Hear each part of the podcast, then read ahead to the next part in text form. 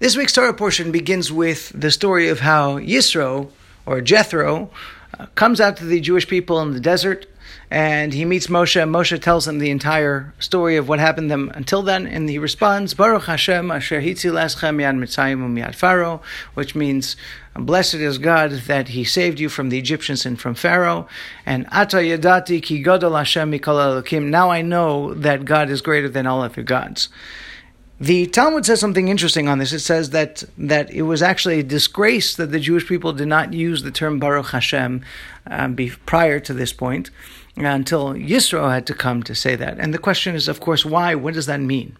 And so the Rebbe is going to take this entire story and point it out that it's not just a story, but it's actually a critical point on the process of, go, of going from the leaving Egypt to the point of receiving the Torah. And to be able to understand that, we need to understand what is the purpose of receiving the Torah. It's not just a set of rules, it's a cosmic, part of a cosmic plan. The way the world was originally created, the Medrash tells us, was by in such a way that physicality and spirituality were two separate spheres and they could not come together, they could not meet. At Mount Sinai, God says, uh, the Torah says that God comes down t- onto the mountain. And what that means is that he broke this system and he now allows physicality to become godly and godliness to become invested in physicality. And practically speaking, what that means is, for example, you have a cow and you take the cow and you slaughter it according to Jewish law. And so you're making a blessing on slaughtering it, and afterwards you take the meat and you use it for your Shabbat meal, and you take the leather and you take the and make that into tefillin or mezuzot or a Torah scroll. When you've done so, you have transformed the cow from just being an animal into a godly existence. It has been uplifted, it has been refined completely. And now, to the extent that the leather, which is not just animal skin, now it becomes holy to the extent that, of course, a mezuzah and a Torah scroll and tefillin need to be treated in a particular way. All those rules that govern those things indicate how much this leather has been transformed into something godliness and into something godly. So that's the purpose. The purpose is to be able to uplift the physicality and make it godly, to bring godliness into this world to the point where the godliness is apparent. So, when the Jewish people left Egypt, there was a certain amount of this process that already took place. We see that indicated by the fact that the sea turned into dry land. The sea represents a spiritual world that's called Alma Disgasia, which means the world that is covered over, the world that is hidden. And the dry land represents Alma Disgalia, the world that is revealed.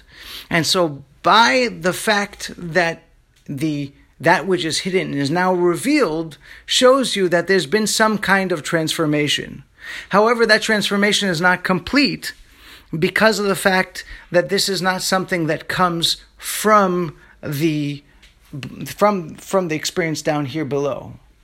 On the other end, Jethro, Yisro, was a man who was identified as a Kohen Midian, which means a priest of Midian. That could mean two things. It could either mean some kind of governing official, or it could also mean, and Rashi in fact brings this down, that he was a an idol worshipping priest of the highest levels, and that's the reason why he used the term I now know that God is greater than all gods, because he actually researched and he studied and he was a master at all the different types of religions and idol worship in the world at the time. And so now that he was saying that I recognize with all of my experience and with all of my knowledge and with everything that I've I've understood until now, I now recognize that God is the true God. Now, it's not just a, a matter of a spiritual uh, uplifting that's coming from God's perspective. Now it's coming from the lower perspective. Somebody on the level of Yisro, who's coming from within the world and within all of these, the issues of the society at the time and all that. He's coming and recognizing it. So that is an indication of the transformation that is beginning to happen. So therefore, Yisro's statement that Baruch Hashem, that blessed is God, is a crucial part of this process of recognizing that the world will turn, turn around and be godly. And that is indicated by the word Baruch. Baruch doesn't just mean blessed, but it also has a term of draw, it means drawing down.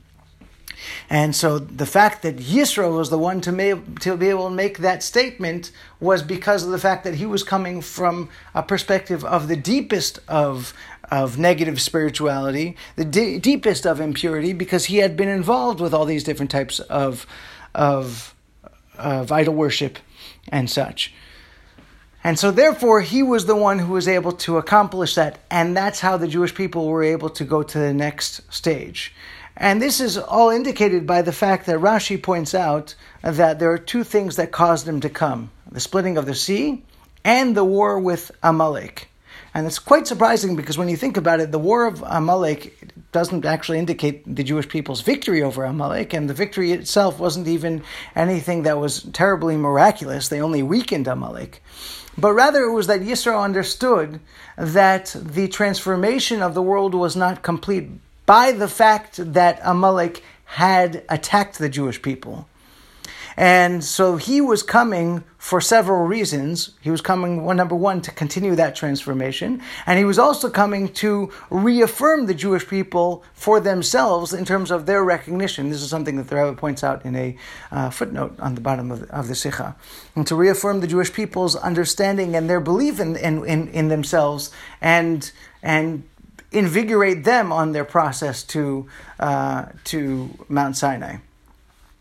Practically speaking, the Rebbe points out that this is something that we do every single day as we get up in the morning and we break out of our limitations. We need to recognize that everything that we do needs to have godliness attached to it. And the way that we do that is by beginning our day with Modani Lefanecha, recognizing God's prominence in our lives and providence over our lives, and recognizing how every step in our life is needs to be godly. And from that, that's how we're able to accomplish the first of the Ten Commandments, which is Anochi Hashem Elokecha. I, God's essence, am God your God, as as it's explained in Chassidus, what that means is that God's essence becomes our life force and vitality, and that becomes everything that we that we do is enthused and infused with godliness, and we're able to take godliness into the things that are um, even just your mundane work and daily chores, we're able to find godliness within it if we begin our day in that kind of way.